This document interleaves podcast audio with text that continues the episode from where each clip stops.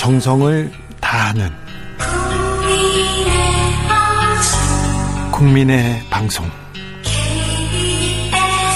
KBS 주진우 라이브. 그냥 그렇다고요.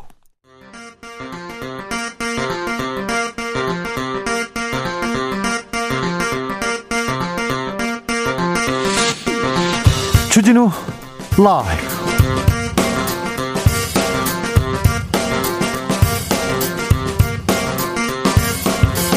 2021년 4월 19일 월요일입니다. 안녕하십니까. 주진우입니다. 여야가 대선을 위해 전열을 가다듬고 있습니다. 쇄신과 혁신으로 당을 이끌어갈 새 얼굴 더불어민주당은 우원식, 송영길, 홍영표 3명의 후보가 나섭니다. 이에 맞서는 국민의힘 원내대표에는 4명이 출사표를 던졌고요. 당대표에는 무려 14명이 거론되고 있습니다. 국민의당과 국민의힘 합당은 언제 어떻게 이어질까요? 그리고 국회 법사위원장은 누가 될까요? 정치적 원의 시점에서 들여다보겠습니다. 주말 미국과 일본의 정상이 만났습니다. 바이든 대통령과 스가 총리 한 목소리로 중국을 견제했습니다. 그러자 시진핑 국가주석 즉각 반발했는데요. 미일 회담에서 북한 문제도 거론됐다는데 어떤 얘기가 또 오갔을까요? 멈춰 있는 한반도 평화 시계를 다시 돌리기 위해 우리는 어떤 노력을 해야 할까요? 홍현익 박사에게 물어보겠습니다. 2018년 가장 충격적인 일 중에 하나는 사법농단이 알려진 사건이었죠. 사법농단. 가장 공정하고 청렴해야 할 법원에서 청와대 거래를 위해서 재판을 이용하고 판사들의 뒷조사를 했다. 결국 2019년 양승태 전 대법원장이 구속되는 헌정 사상 초유의 사태가 발생합니다. 구속 당시 기소 혐의가 무려 47개였어요. 47개. 그래서 현재도 지금 양 전 대법원장의 재판이 진행되고 있는데요. 오늘도 재판이 있었습니다. 그런데 황제 재판 논란이 계속되고 있습니다. 현장 다녀온 김은지 기자와 함께 취재기 들여다보겠습니다. 나비처럼 날아 벌처럼 쏜다. 여기는 추진우 라이브입니다.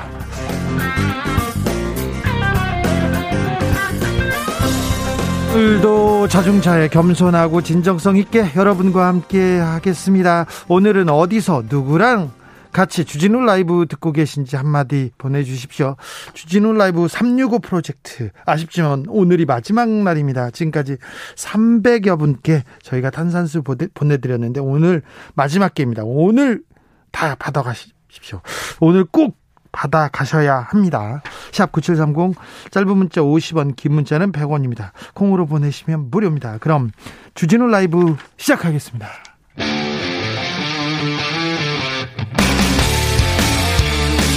탐사보도 외길 인생 20년. 주 기자가 제일 싫어하는 것은?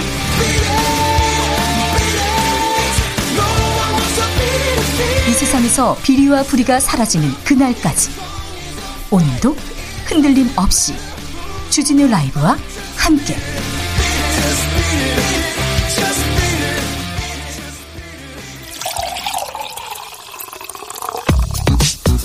진짜 중요한 뉴스만 쭉 뽑아냈습니다. 줄 라이브가 뽑은 오늘의 뉴스 주스.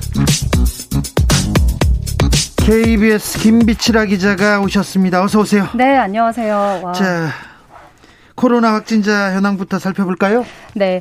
신규 확진자가 오늘 532명, 국내 발생이 512명으로 결국 국내 발생이 대다수였습니다. 네. 위중증 환자가 3명 줄어서 100명 아래로 내려왔고요. 사망자는 4명이 더 늘었습니다. 확진자 수로만 보면 어제보다 100명이 줄면서 600명 아래로 떨어졌는데 이게 지금 지난 13일 이후 엿새 만에 확진자가 500명대로 줄어들긴 줄어든 겁니다. 네. 지난주 평일에 확진자가 최대 700명이었는데 네. 확실히 줄었죠. 네. 그런데 이게 이제 주말과 휴일 이틀간의 검사 건수가 평일 대비 대폭 감소했기 때문에 월요일 확진자 수는 늘 조금 적은 양상을 보이거든요. 예, 월요일, 화요일은 좀 적죠. 그래서 확진자 확산세가 꺾였다고 보기는 어렵고 네. 특히 주목해야 되는 게 오늘 비수도권 확진자 비중이 40%를 넘었습니다. 네. 그 얘기는 이제 수도권 중심에서 있던 게 전국 각지에서 감염 환자가 나오면서 전국적인 감염으로 혹시 가는 거 아니냐 이런 우려가 커지고 있습니다. 전국적으로 집단 감염 이어지고 있습니다. 각별히 조심하셔야 됩니다. 이 와중에 인도발 이중 변이 바이러스가 발견됐다고요, 국내에서?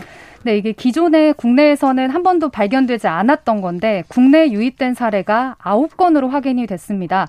인도에서 우리나라로 입국한 사람들 중에 지난달에 두명 이번 달에 일곱 명인데 예? 이 인도 변이 바이러스가 두 가지 변이가 함께 나타나는 이중 바이러스라고 합니다. 그래서 네. 무섭다면서요? 그렇습니다. 뭔가 변이가 한꺼번에 돼 있기 때문에 관건은 전파력이 더 큰 것이냐, 혹시 백신 효과가 떨어지지 않느냐 이런 건데요. 일단 방역 당국은 전파력이나 치명률 정보가 아직 적고 WTO에서도 주요 변이로 분류하지 않았다 이 정도로 얘기를 했습니다. 그래서 조금 더 걱정이 됩니다. 그렇지만 그렇죠. 그래서 마리아 벤 커코브 WHO 코로나19 기술 팀장이 인터뷰에서 인도 변이는 관심을 가지고 보고 있다. 이게 전염력을 높이고 항체 중화 반응을 약화시키면서 백신 효과를 저하할 수 있다. 이런 인터뷰를 했거든요. 네. 결국 우리나라뿐만 아니라 전 세계적인 4차 유행이 오는 거 아니냐 이런 우려가 있고요. 지금 우리나라의 경우에는 감염 확산세에다가 이런 이중 변이 바이러스까지 등장해서 방역 당국 입장에서는 참 골칫거리가 될 수밖에 없게 됐습니다. WHO 마리아 벤 커커브 예. 방송 기자들은 이렇게 벤 커커브 이런 어려운 단어도 참 발음을 잘하세요. 어렵습니다. 잘하세요. 네. 4.7 재보궐선거 이후에 여야 모두 지도부 구성 지금 한창입니다. 어제 더불어민주당 당대표 예비 경선이 있었습니다. 네, 예상대로 우원식, 홍영표, 송영길 이렇게 3파전으로 확정이 됐습니다. 청년 정치하겠다면서 출마를 했던 정한도 용인시 의원이 있었는데 네. 어제 경선에서 이 의원을 제치고 3명이 컷오프를 통과했습니다. 어제 경선에서 이 예비 후보들이 한 얘기 그리고 오늘부터 시작된 합동 토론회를 본다면 세 후보가 각각 어떤 점을 내세우는지를 우리가 알 수가 있는데요. 일단 송 후보는 실력과 유능함을 갖추겠다. 뭐 우 의원은 민생, 홍 의원은 소통을 내세웠는데 네. 사실 새 후보가 모두 당의 단결을 공통점으로 주장하는 동시에 이 재보선거 선거 끝나고 좀 쇄신해야겠다라는 강력했던 그런 의지가 좀 상대적으로 적게 피력되면서 혹시 그런 쇄신의 이미지 자체를 당이 없애버리는 거 아니냐 이런 우려들이 계속해서 나오고 있습니다. 어, 우원식, 홍영표, 송영길 이 세 명의 지지율 지금 여론조사를 해봐도 거의 박빙입니다. 그래서 아무도 결과를 예상하지 못하고 있습니다. 전문가들이. 어찌 되는지 지켜보자고요. 그런데 민주당 당대표 선거의 변수는 원내대표 선거였다. 이렇게 얘기합니다. 윤호중 원내대표가 어, 당선됐어요. 그래서 나머지 당대표와 어떤 하모니, 조화를 이루어야 되냐. 여기에 지금 변수가 있다면서요? 네, 결국 셈법이 좀 복잡하고 해석도 다양해진 셈입니다. 예? 당대표와 원내대표가 모두 친문으로 채워지면 민주당 이런 쇄신 이미지가 부정적이다. 그래서 친문은 안 된다. 비문 세력 중에 나와야 된다라는 논리가 있는 반면에 네. 친문 쏠림이 결국에는 당대표 선거에서는 짙어질 수밖에 없다. 이렇게 보는 것도 있는데요. 네. 이제 전당대회 투표 방식, 역시 투표 방식이 중요합니다.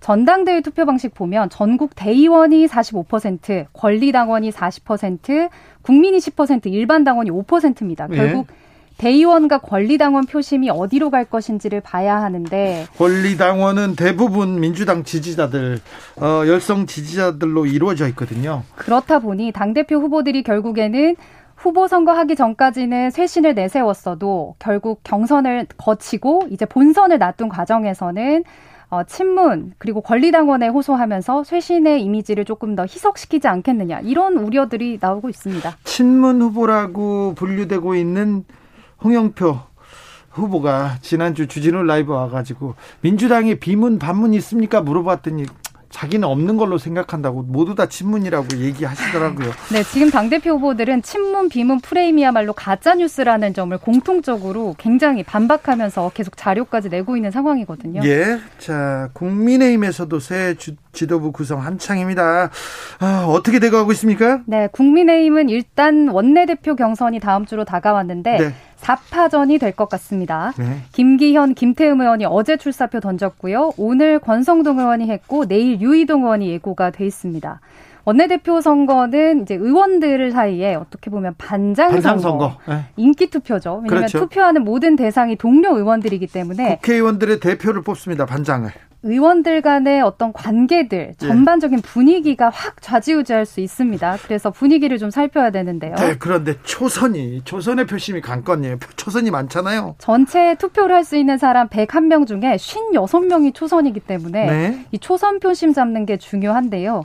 앞서도 저희가 이제 많이 얘기를 나눴지만 재보궐 선거 후에 초선 의원들은 우리가 특정 지역 정당이라는 거를 극복을 하겠다. 또 개혁을 하겠다. 이렇게 하고 있기 때문에 원내대표로서 누가 좀 개혁적인 비전을 잘 제시하느냐를 보고서 초선들이 자신의 표심을 정할 가능성이 좀 높아 보이거든요. 네.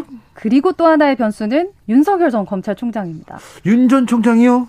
국민의힘 내부에서는 어떻게 보면 어, 계속해서 구애를 펼치고 있는 입장이기 그렇죠. 때문에 네. 어, 기존의 윤전 총장과 이 후보가 어떤 관계인지를 좀 보고 야권 잠룡으로서의 이 선호도 1위인 윤석열 전 총장과의 어떤 관계 속에서 향후 미래 비전을 보겠다. 뭐 이런 정도로 분위기가 좀 흐르고 있습니다. 후보들이 아, 나저 윤 전 총장이랑 친해 막 이렇게 얘기하는 사람도 있습니까? 그렇다고 합니다. 아, 그래요? 네. 이제 이게 앞서 말씀드린 것처럼 반장 선거기 때문에 보통 원내대표 선거는 개개인이 만나서 예. 표를 이제 구애를 하거든요. 네. 그러다 보니까 그런 과정에서 초선에게 나는 윤 전 총장과 이런 관계다라면서 뒤에서 작업을 펼치시는 분들도 굉장히 있다고 합니다. 네. 권성동 의원은 검사 출신이죠. 그래서 네. 윤전 총장과 뭐 검사 시절에 뭐 겹치는 부분이 많이 있겠죠. 자, 오늘부터 국회에서 사흘간 대정부 질문이 열렸습니다. 네. 오늘이 첫째로 정치, 외교, 통일, 안보 분야였는데요. 아무래도 야당의 재보궐선거 승리 그리고 대대적인 개각 이후에 진행되기 때문에 야당의 공세가 거셀 수밖에 없었고 특별히 백신 문제를 가지고 목소리를 높이고 있더라고요. 네, 오늘 전체적인 대정부 질문의 관건 정말 그 포인트는 홍남기 부총리와 그리고 정진석 국민의힘 의원의 계속되는 백신을 놓고 벌어진 설전이었습니다. 예. 그 예상을 했었지만 국민의힘에서는 계속해서 국민들은 백신 수급과 관련한 정부 얘기를 믿지 않는다. 그리고 정진석 의원이 직접 그 공석인 국무총리를 대신해서 나온 홍남기 대행에게 집단 면역 형성까지 6년이 걸린다는 보도도 있다. 이렇게 질타를 하자 홍 총리 대행이 아주 강력하게 반박을 했습니다. 이런 집단 면역 형성이 6년 걸린다는 잘못된 뉴스를 강조하며 국민이 불안해진다. 라면서 4월까지 300만 명, 상반기에는 1,200만 명을 접종해서 올해 11월에 집단 면역 형성될 거다. 이렇게 재차 강조를 했는데요. 네. 제가 이렇게 정리해서 말씀드렸지만 중간 중간에 엄청난 소란이 빚어져서 박병석 국회의장이 중재를 하느라 애를 쓰기도 했습니다. 네. 아무튼 정부가 지금 계획하고 있으니까 좀 지켜보자고요. 4월까지는 원래 상반기에는 더디게 조심스럽게 어 이렇게 이렇게 그 세심하게 놓고 후반기에는 하루에 하루에 뭐 100만 명씩 놀수 있을 정도로 준비를 하겠다 이렇게 얘기를 했는데 정부의 진행상 지켜보겠습니다. 비트코인이 정말 화제인 것 같아요. 요새 젊은 이들 사이에서 열풍인데요. 정부가 단속을 시작한다고요? 네, 비트코인을 포함해서 여러 암호화폐 보통 이제 우리가 코인이라고 부릅니다. 근데 지난 15일에 코인 거래 규모가 얼마였는지 아십니까? 얼마나 돼요? 하루에 24조를 넘었다고 합니다. 우리나라에서요? 네. 24조요? 이게 어떤 규모냐면 코스피와 코스닥 시장에서 3월 하루에 평균적으로 개인 투자자 거래액이 각각 9억 원대였는데 이거 두 배 합한 것보다도 뭐 10조 가까이 많으니까 상상을 초월하는 규모죠. 그래서 이게 굉장히 열풍처럼 번지다 보니까 정부에서도 지금 암호화폐 거래 방법을 봤을 때 자금 세탁이나 사기 같은 게 그렇죠, 이루어지고 있을 수 있다. 점검해야 된다. 이렇게 나섰습니다. 주식 시장에서 개인 투자자가 투자자들의 거래 금액이 하루에 한 9조 정도 되는데 이거보다 훨씬 많은 24조라고요? 엄청난 것이죠. 와, 네. 그런데 이제 지금까지는 정부가 집중 단속을 하지 않았다가 어떻게 네. 보면 그 위험성이나 관리 단속의 중요성을 지금 알아서 부랴부랴 단속에 들어간 측면도 있긴 한데요. 예. 일단은 정부가 이 가상 자산을 거래하고 나서 그 현금을 출금을 할때 예. 그 과정을 금융위사나 금융정보분석원이 이제부터 살피겠다고 했습니다. 네. 어, 좀 용어가 재밌기도 하고 어려운데 이른바 김치 프리미엄이란 용어가 있습니다. 한국에서만 좀 더 비싸다면서요, 이 암호화폐가? 그렇습니다. 그래서 국내에서 거래되는 암호화폐 가격이 높은 걸 이용해서 외국 거래소에서 출금을 하면 그 차익만큼 이득을 챙기는 건데 이 거래 자체는 불법이 아니지만 국내인이 외국 거래소에서 또는 국내에 들어와 있는 외국 투자자가 반대로 이걸 해서 뭐 실제 중국이나 동남아인들이 자금 세탁에 악용하고 있다 네. 이런 얘기가 나오고 있거든요. 예. 그래서 앞으로는 금융위가 집중 단속을 통해서 의심 사례를 파악을 하면 경찰과 국세청에 알리고요. 또 해외 송금을 할 때는 실제 외국환 거래법을 위반하는지 기재부가 살피겠다고 했으니까 지금부터는 좀 이 제도권 안에서 집중 단속이 시작된 것 같습니다. 암호화폐 열풍이 불고 있는데요. 이를 범죄 악용하는 경우 굉장히 많습니다. 사기도 속출하고 있어요. 네. 거의 주식 사기랑 수법은 참 비슷합니다. 이게 SNS 계정으로 투자 전문가를 사칭을 한 다음에 나한테 3천만 원을 송금하면 암호화폐로 돈을 뭐 300% 불려서 입금해 준다. 이렇게 하고 잠적을 하기도 해서요. 아니 SNS를 보고 이 글만 보고 돈을 보내는 사람이 있습니까? 실제 투자 전문가를 사칭을 한 데다가 처음에는 소액을 통해서 실제 암호화폐로 뭐 100% 돌려줘. 불려주고 그 다음에 거액으로 가는 그런 수법인데 오늘 서울 수서경찰서에서 실제 이것과 관련해서 수사를 시작을 했다. 그리고 사기 고소가 엄청 늘고 있어서 금감원에 접수된 것만 해도 작년 한 10달간 550건이 넘는다고 합니다. 올해는 더 늘었을 거예요. 지금 더, 더, 더 늘고 있을 겁니다. 5875님. 코인 집중 취재 좀 부탁드립니다. 요즘 아내가 빠져서요. 매일 싸워요. 얘기합니다. 어, 실제 많이 잃으셨나 보죠. 네. 김비치라 기자 혹시 암호화폐 합니까? 저는 암호화폐에 대해서 원리를 좀 이해를 해보고 싶어서 네. 실제 관련해서 거구나. 공부한 친구들이 좀 얘기를 해주는데 제가 음. 생각했던 사기 말고 앞으로의 어떤 미래 화폐가 될 수 있는지 그 부분은 좀 공부를 해봐야겠다 네, 생각이 듭니다. 필요한 부분인 것 같아요. 나중에 좀 자세히 알려주십시오. 네.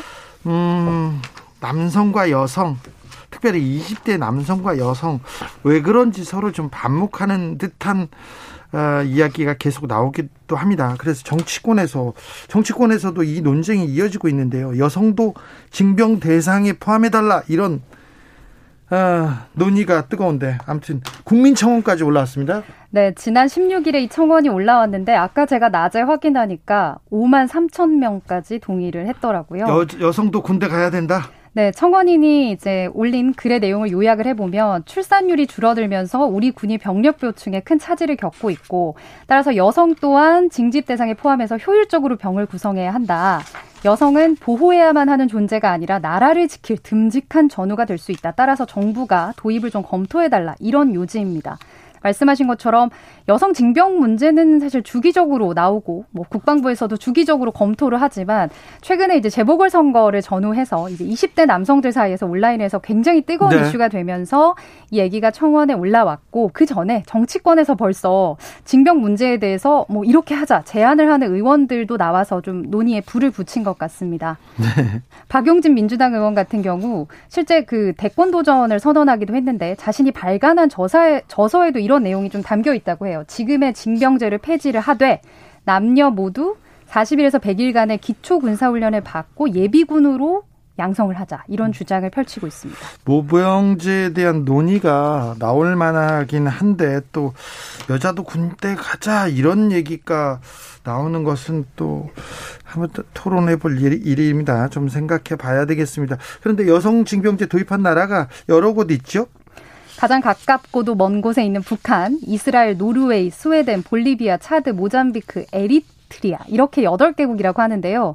이스라엘은 많이 아시겠지만 여성이 24개월, 남성이 30개월을 각각 의무 복무하는데 네. 여성의 경우에는 결혼이나 임신, 종교로 이제 면제가 가능해서 그렇죠. 실제 여성의 뭐 50% 정도가 군대에 가는 것으로 알려져 있고요. 네. 북한은 우리가 또 TV 보면은 많이 나오죠. 여군들 네. 굉장히 많지 않습니까? 네. 7년간 의무 복무를 하는데 부대에 따라서 30%까지 여군이 근무하는 비율도 있다고 합니다. 네. 육아를 전담하는 남성의 숫자가 계속 늘고 있어요. 역대 최대라는 소식도 있습니다. 네, 국가가 통계를 작성한 1999년 이래 역대 최다라고 하는데요. 오늘 이 뉴스 쓰면서 많은 이제 회사의 남자 동료들이 어, 맞아, 맞아. 육아휴직 진짜 최근에 엄청 트렌드야라고 동의를 하더라고요. 사실 몇 년 전에 육아휴직을 회사에서 간다고 하면 사람들이 다 손가락질했습니다. 정말 몇 년 사이에 분위기가 바뀌었습니다. 지금은 안 그렇죠. 저희 동료 기자들만 해도 그 아이가 태어나고 벌써부터 육아휴직 바로 들어가서 2년간 하고 있는 동료도 있는데요. 취업 상태가 아니면서 구직 활동도 하지 않는 비경제 활동 인구 가운데 육아 전담 남성이 1만 3천 명인데 이 수치가 1년 전보다 6천 명이 늘었고요. 이 증가 폭도 가장 크게 좀 늘어나고 있습니다. 두 배 이상 늘었다는 거 아닙니까? 1년 만에. 네. 그런데 이제 어, 해석을 할 때 좀 잘 봐야 될 게 반면에 육아를 전담한 여성은 1년 전보다 9만 3천 명이 줄었고 10년 전에 비교하면 37만 명이 감소했다고 합니다. 10년 전보다 37만 명이 감소했다고요? 네, 여전히 이제 여성의 육아 비율이 높긴 하지만 네. 추사로 추세로 본다면 확연하게 남성 육아 인구가 늘어나고 어, 여성이 줄어들고 있습니다. 그리고 육아 전담 남성 10명 중에 7명이 남성이라고 해서 은퇴를 한 뒤에 손주를 돌보는 노년층이 아니라 3040, 그러니까 한창 일을 해야 될 것 같은 나이에 육아를 선택한 남성들이 많았다는 해석을 할 수 있습니다. 이 요즘 삶에 대한 방향이 좀 바뀌긴 했어요. 그래서 네, 가족들과의 삶이 이제 소중해지면서 뭐 네. 슈퍼맨이 돌아왔다 같은 프로그램도 좀 영향을 준 것 같아요. 아, 네. 아무튼 어, 굉장히 놀라운 뉴스입니다. 6787님, 안녕하세요. 주진우 아나운서님. 항상 저녁 지으면서 잘 듣고 있어요. 주진우 아나운서님. 제가, 제가, 아우, 저는 아나운서 아니에요. 목소리가 너무 네. 좋으셔서. 아이고, 죄송합니다. 네, 1948님, 백신 주사 맞으라고 전화 왔어요. 연락 왔습니다. 주진우 라이브 듣고 있는데 방금 연락 받았죠. 오랫동안 기다린 보람 있네요. 네, 조심히 잘 맞고 오십시오. 3041님이 주진우 라이브 듣기 딱 좋은 날씨입니다. 날씨만큼이나 좋은 뉴스 없을까 부탁해요. 좋은 뉴스. 좋은 뉴스를 전해드리려고 노력하겠습니다. 더 많이 노력하겠습니다. 3012님. 날씨 이럴 줄 모르고 패딩 입고 나왔다가 욕창 생기 일보 직전이지 땀 삐질삐질 흘려가면서 주진우 라이브 잘 듣고 있습니다. 정말 짜릿하고 신선하네요. 주스 마치겠습니다. 지금까지 KBS 김비치라 기자 함께했습니다. 감사합니다. 고맙습니다. 교통정보센터로 다녀오실까요? 이현 씨. 주진우 라이브.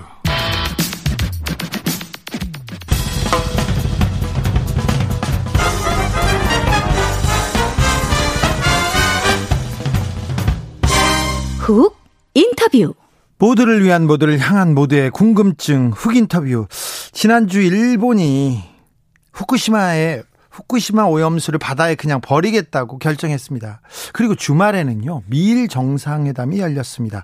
어떤 이야기들이 오갔을까요? 미일 정상회담 후 한미일, 그리고 중국, 각국의 속내는 어떠한지 좀 종합적으로 분석해보고 물어보겠습니다. 홍현익 세종연구소 수석연구위원, 안녕하세요. 네, 안녕하십니까? 바이든과 스가 미, 한, 미일 정상들이 만났습니다. 이번 회담 어떻게 평가하시는지요? 서로 뭐 주고받기를 했는데요. 네. 그런데 일본이 지금 상당히 어렵습니다. 올림픽은 해야 되겠는데 매일 확진자가 4천 명씩 나오고요. 예.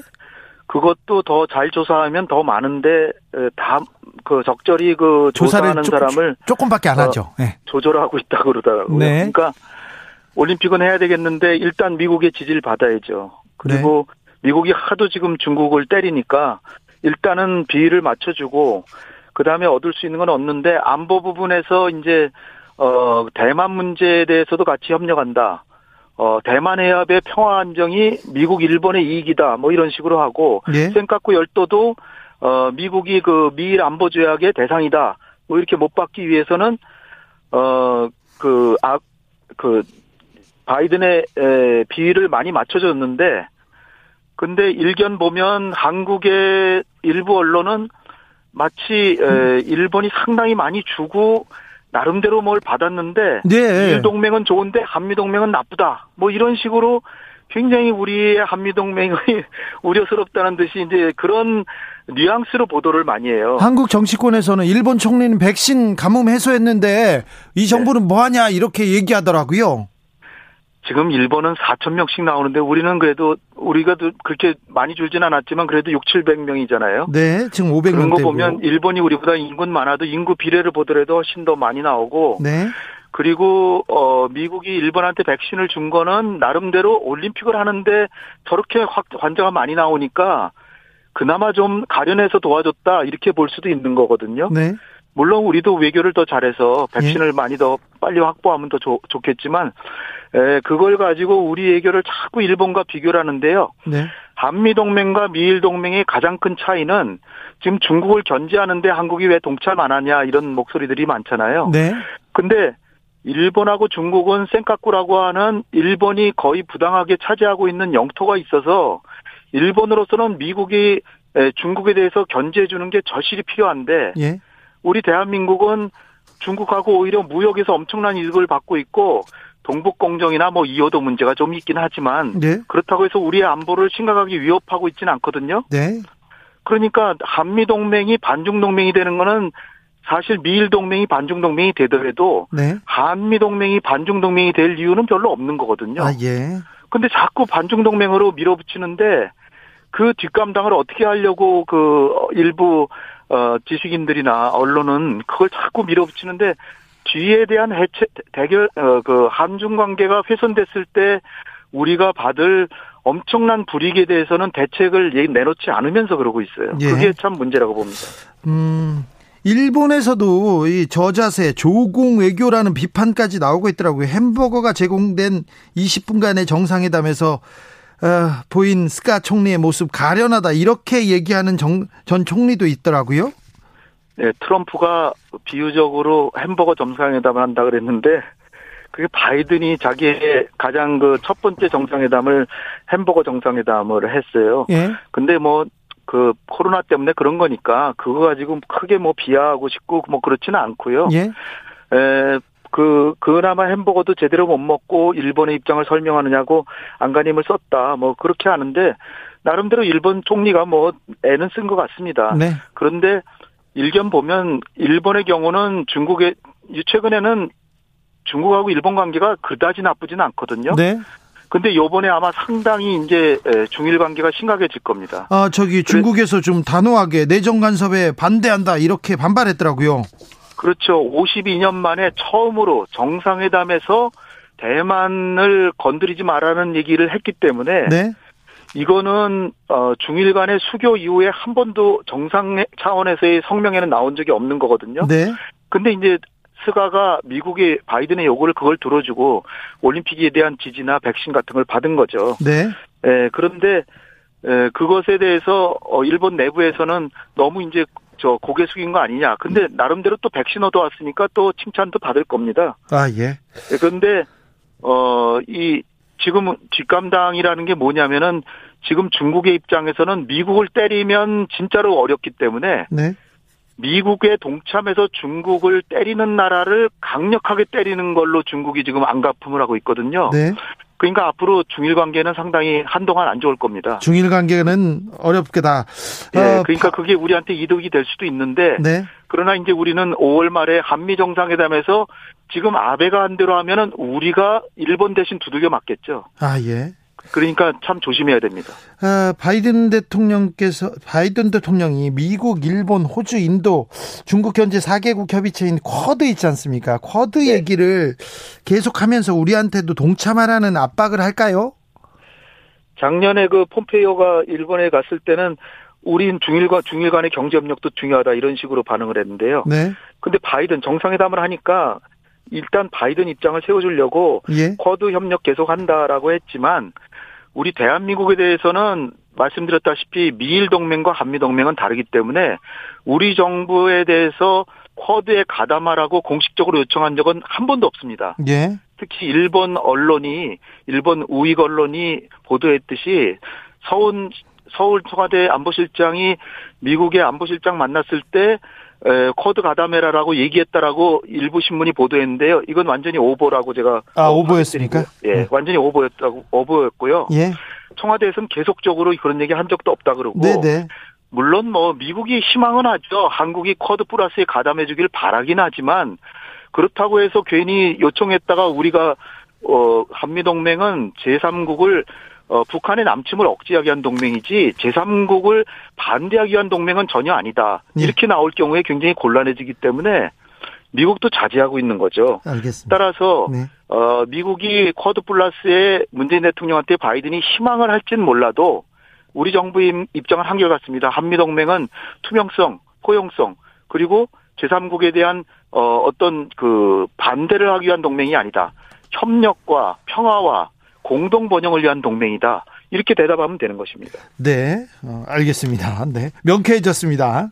스가 네. 총리가 공동 기자회견에서 북한에 대해 우리는 모든 대량 살상 무기와 탄도 미사일에 완전하고 검증 가능하며 돌이킬 수 없는 폐기에 대한 의지를 확인했다 이렇게 밝혔는데요. 네. 어, 이건 무슨 의미인가요? 어. 네, 미, 미국이 수위를 조절했거든요. 네.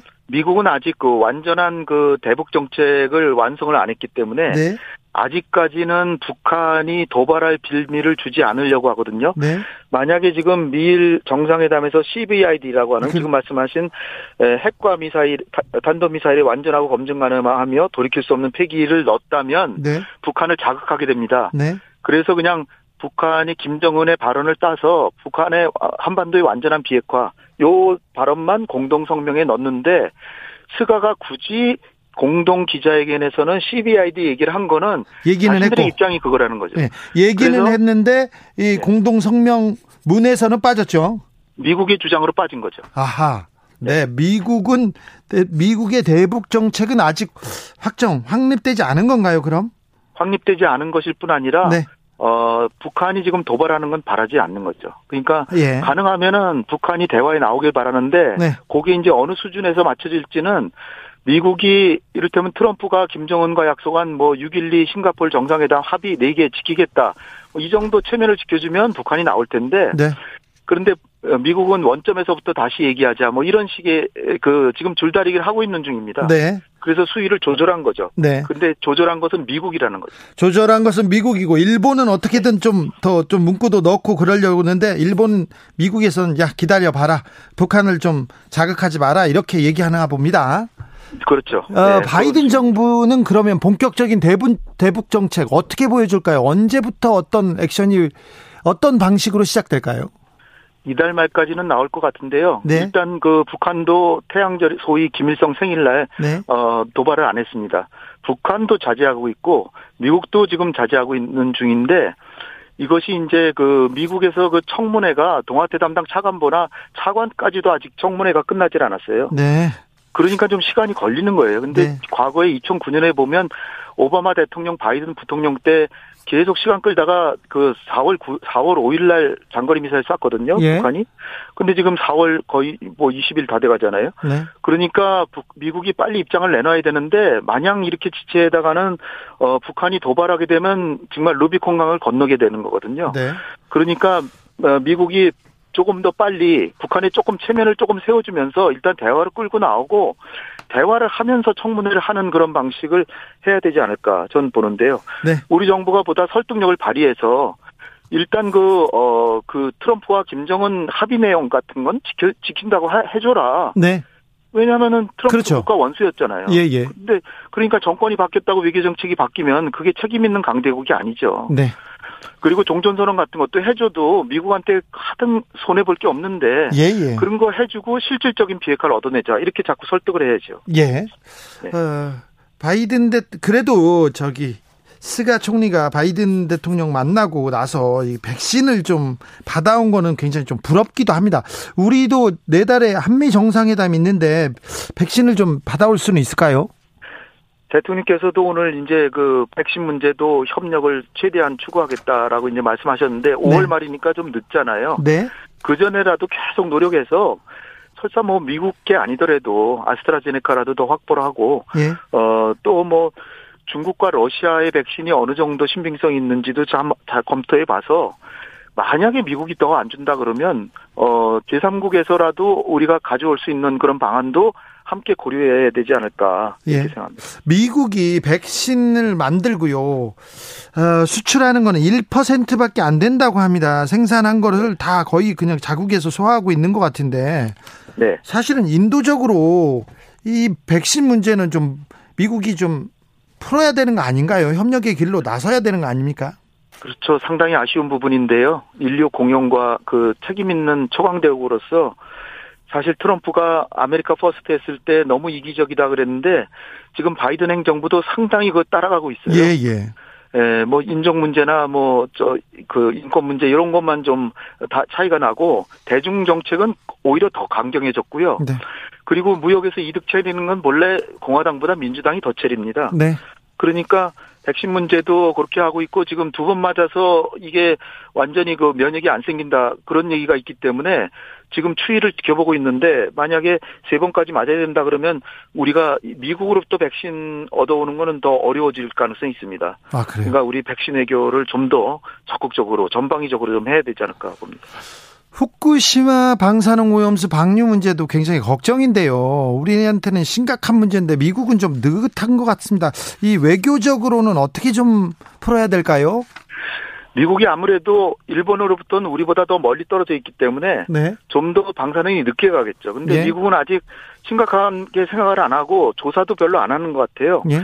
그러니까 중국이나 우리가 더 미국에도 상당한 피해가 간다는 걸 조사해서 알려주고 그리고 이제 우리는 대통령께서 얘기하셨듯이 그 국제해양 재판소에다가 제소하면서 가처분 신청 같은 것도 해서요. 네. 지금 미국 북한 아니 저 일본이 방류한다고 그래도 그것이 내일 모레 하는 건 아니고요. 2년 뒤에 하면 그로부터 또 200일 뒤에 제주도에 도착하게 됩니다. 그러니까 네. 아직 시간은 좀 있어요. 예. 그렇지만 가처분 신청을 받아놔야 되고 일본의 수산물 한국에 들어오는 것도 철저하게 막아야 되고 예. 또 한국의 NGO가 일본의 어부들도 굉장히 피해를 받게 되기 때문에 한국의 NGO가 일본의 NGO와 협력하고 미국의 NGO와 협력하고 그린피스 같은 세계 환경기구들하고도 적극 협력해서 정부뿐 아니라 민간 차원에서도 나서서 일본이 어떻게든 이거를 어 돌이켜 돌이켜게 만들어야 되는데 요는 미국은 지금 어 아베가 미국에 가기 전에 대만 문제를 같이 공동성명에 넣는 것처럼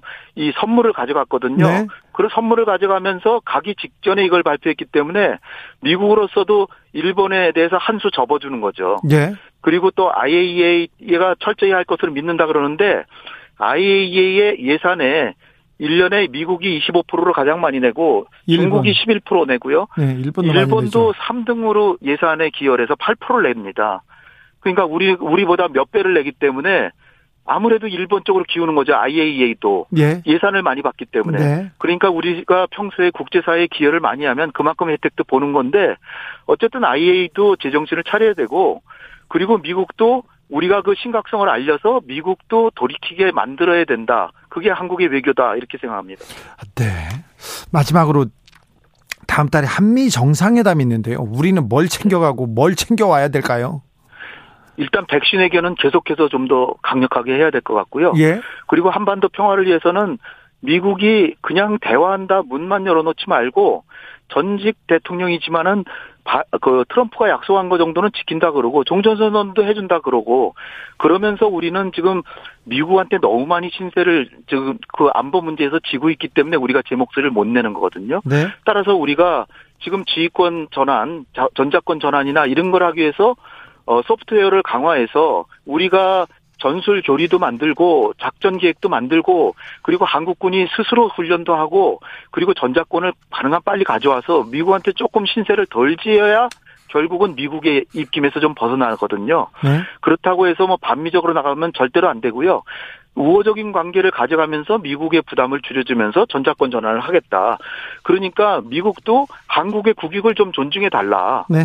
그렇게 해야지 그렇지 않으면 만약에 우리가 반중 노선에 서면 사드 배치 이후에 한국이 중국한테 엄청나게 두들겨 맞는데 미국은 구경만 하지 않았습니까? 네. 따라서 만약에 우리가 섣불리 반중 노선에 서면 그야말로 한국 경제 망가집니다. 네, 네. 따라서 거기에 대한 충분한 대책이 마련되지 않는 이상 중국과의 우호 관계도 반드시 지켜나가면서 한미 우호 관계 그리고 한, 미국으로부터 약간은 약간 부담을 좀 줄여주면서 우리의 자율성을 증진해 나가고 그러면 그래야 또 북한도 남북 간의 대화에 나오거든요. 네. 그러면서 미국이 어떻게든지 북미 대화를 하도록 적극 설득해서 바이든이 진정으로 북핵 문제 해결하고 싶으면 진짜로 전직 대통령이 약속한 것도 지키면서 신뢰받는 나라가 돼서 북한이 미국을 믿고 핵을 내려놓을 수 있게끔 미국의 신뢰성을 점검해봐라. 이렇게까지 당당하게 얘기는 해야 될 것 같습니다. 알겠습니다. 더 당당하게 나가자. 7925님께서 외교는 철저한 give and take죠? 이렇게 얘기했고요. 박혜정님께서 백신을 미국에서 얻어온다는 표현은 좀 잘못된 것 같아요. 사오는 것이지 얻어오는 것 아니잖아요. 얘기합니다. 오늘 말씀 감사했습니다. 홍현익 세종연구소 수석연구위원이었습니다. 감사합니다. 감사합니다. 나비처럼 날아 벌처럼 쏜다. 주진우 라이브.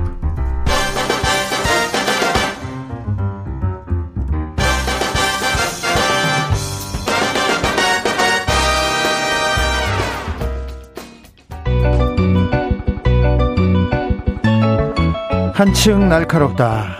한결 정확하다. 한편 세심하다. 밖에서 보는 내밀한 분석 정치적 원의 시점.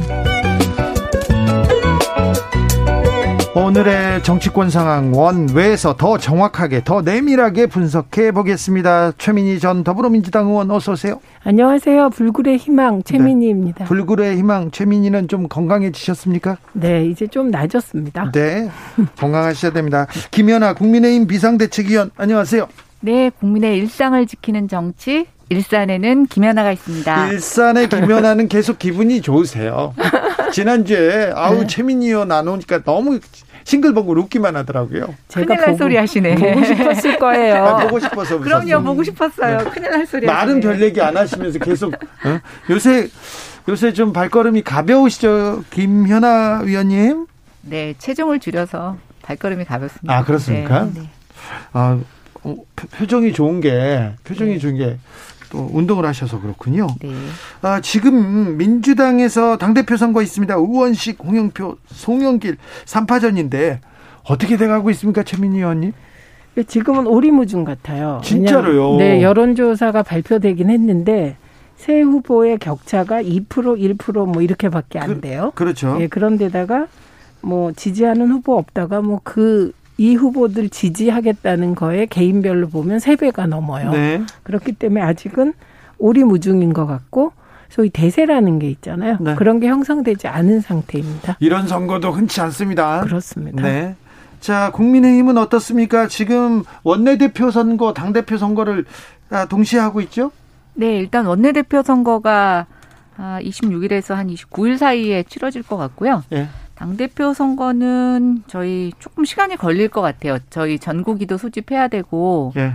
또 여러 가지 당원 당규도 좀 개정 사항이 있어서 빨라야 6월 중 빨라야 네. 2월 중에 네. 당 대표 후보만 지금 14명입니다. 자천 다천. 김연아 위원은 왜 없습니까, 여기? 나 속상하네요. 아니요, 저는 별로 하고 싶지 않습니다. 네. 아, 초선인 김웅 의원도 지금 출사표를 던졌고요. 네. 김무성 전 의원 어우 지지세가 만만치 않더라고요. 예, 뭐 지금 국민의힘 그 약간 초선들의 비중도 높기도 하고 또 초선들이 좀 역할을 해줬으면 하는 바람들도 많이 있어서 그런 네. 영향이 여론조사에서 좀 반영이 된 것 같습니다. 네. 초선이 당대표를 도전한다. 왜 민주당은 이런 생각 안 했을까요? 음, 당대표는 민주당의 경우는 지금은 추스러야 되는 거라 초선이 아. 하기 힘듭니다. 아, 그런가요? 네, 그런데 최고위원은 이제 그 초선들이 좀 어, 지원을 했고요. 근데 이거 보면 이제 국민의힘이 어, 그 계속 이게 인재는 아니고 그래서 김연아 의원님이 그런 분이 사실 하겠다고 나서야 되는 거예요. 그러게요. 최고위원을 네. 왜냐하면 당 대표 선거 나가도 최고위원 최고위원도 어떻게든 뽑잖아요. 그래서 김웅 의원이 그 반사 이익을 다 보시는 거예요. 그리고 나머지는 사실은 뭐 김무성 대표, 조경태, 홍문표 이런 그 국회의원 분들은 사실 새롭다는 느낌이 안 들잖아요. 그래서 오히려 그 초선들이 나가서 하겠다고 떠들고 그래야 국민의힘은 더 치열압 되는 거죠. 네.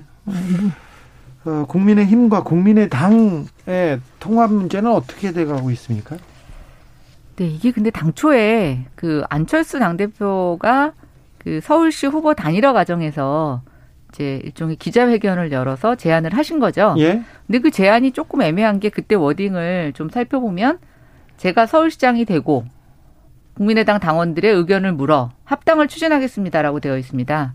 그래서 이제 기자들이 백풀 때 물어봤대요. 그럼 시장이 안 되시면 안 하십니까? 그랬더니 그건 아니라고 그랬다고 했고 지분도 요구하지 않는다. 조건이 없다 그러셨는데 그게 마지막 얘기. 그러니까 당원들의 뜻을 물어라는 것을 지금 진행하고 계시다고 해요. 네. 근데 뭐 23일까지 물어보신다고 하는데 당원들의 뜻이 아니면 안 하겠다는 것으로 지금 해석이 돼서 당원들의 뜻이 어떻게 규결될지는 뭐 저희 좀 지켜봐야 되겠습니다. 뭐 저희가 어떻게 할 수 있는 부분이 아니라서요. 어떻게 될까요? 어, 뭐 잘 모르겠는데 중요한 건 이겁니다. 지도자는 결정을 해야 되는 위치의 사람은 자기의 생각을 국민들께 말씀드리는 게 아니라 행동을 하는 거예요. 그러니까 사람의 생각은 여러 가지일 수도 있잖아요. 이럴까 저럴까. 근데 그걸 그대로 다 워딩으로 드러내면 국민들은 헷갈리시죠. 그래서 지금 안철수 후보는 지난 그 서울시장 선거에서 초기에 가장 높은 지지율, 40% 이상의 시장 후보 지지율을 받고도 나중에는 결국 오세훈 후보한테 지지 않았습니까? 그 과정에서 범한 어류를 지금 똑같이 범하고 있는 것으로 보입니다. 정치권에서는 안철수식 화법이라는 얘기가 있더라고요. 음, 네. 저는 이제 안철수 대표를 겪어본 사람이 아니라서 이번에 이제 단일화 과정에서 얘기를 했는데 이제 고지고대로 이해하면 안 된다라는 얘기가 있어서 네. 이번에 합당권도 그런 게 아닐까 생각이 돼서 뭐 저희는 네. 어 빠른 시일 내에 합당이 이루어지긴 좀 어려울 것 같다는 생각이 듭니다. 지금 어, 상황으로 보면. 국민의힘에서 막 절박하거나 반드시 필요하거나 그러지 않지 않습니까, 지금은? 그리고 안철수 대표도 사실 지금 들어가 봐야 그것도 뭐 n분의 1 중에서도 small n분의 1 되는 거잖아요. 예. 그렇기 때문에 생각이 여러 가지일 것 같아요. 가장 큰 안철수 후보로서는 걸림돌이 김종인 위원장과 함께 놀고 싶은데 안 네. 놀아주시는 겁니다. 네. 그렇죠.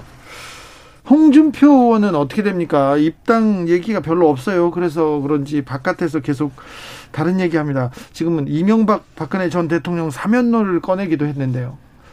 홍, 홍 홍준표 의원은 입당하거나 뭐 그런 얘기가 없습니까? 근데 이제 이게 저희가 복당의 절차가 있습니다. 일단 복당서를 내시고 그게 지역당에서 받아들여지고 이제 이렇게 무소속으로 출마하신 경우에는 비대위 전체 회의에서 이제 이 복당 절차가 받아들여져야 되는데요. 지금 이제 홍준표 의원은 사실상 정식적인 절차를 밟지 않고 계속 물밑에서 의견을 조율하고 계시는 것으로 알고 있습니다. 예. 그래서 이제 뭐 이번에도 주영 원내대표를 때 간접적으로 이렇게 얘기가 들어왔다는 얘기를 들었고요. 저희 내부에서는 일단 본인이 어떠한 행위도 하지 않는데 그걸 뭐 사전적으로 논하기가 굉장히 어렵다라는 입장을 전달을 했고요. 아마 그거를 본인의 복당을 원하지 않는 것으로 해석하신 것 같아서 좀 그런 서운한 마음을 바깥에서 지금 계속 회복으로 전하고 입당 원서 내면 받아줄까요? 아니 뭐 그거는 절차를 받아봐야 되는 거죠. 어떻게 될 것 같습니까, 최민희 의원님? 아니 받아주게 되죠. 이거는 그래요? 이게 정치의 법칙인데 그게 뭐 좋건 나쁘건 현실은 이렇게 됩니다. 김종인 비대위원장 시절에는 못 봤죠. 네. 어, 왜냐하면 그 선거 때, 그 총선 때 김종인 비대위원장께서 어쨌든 마지막에 구원투수로 들어오셨잖아요. 네. 그리고 홍준표 대표에게 국민의힘이 공천을 안 줬잖아요. 근데 무소속으로 탈당해서 무소속, 됐죠. 무소속으로 나가서 당선되면 그거는 결과적으로 당의 공천이 잘못된 게 되는 거예요. 그게 민주당에서도 김종인 위원장과 이해찬 대표 간에 네. 똑같은 일이 있었거든요. 이해찬 대표가 나가서 당선되고 다시 그것도 들어와서 압도적으로 됐어요. 네, 홍준표 당... 대표도 높은 표차로 이기지 않았습니까? 네. 그러면 이럴 때는 고 당 대표 이제 김종인 위원장께서 당 대표 역할을 하실 때는 못 들어와도 이게 이제 고 시기가 지나고 국민의힘의 체제가 안정되면 사실 마다할 이유가 없는 거잖아요.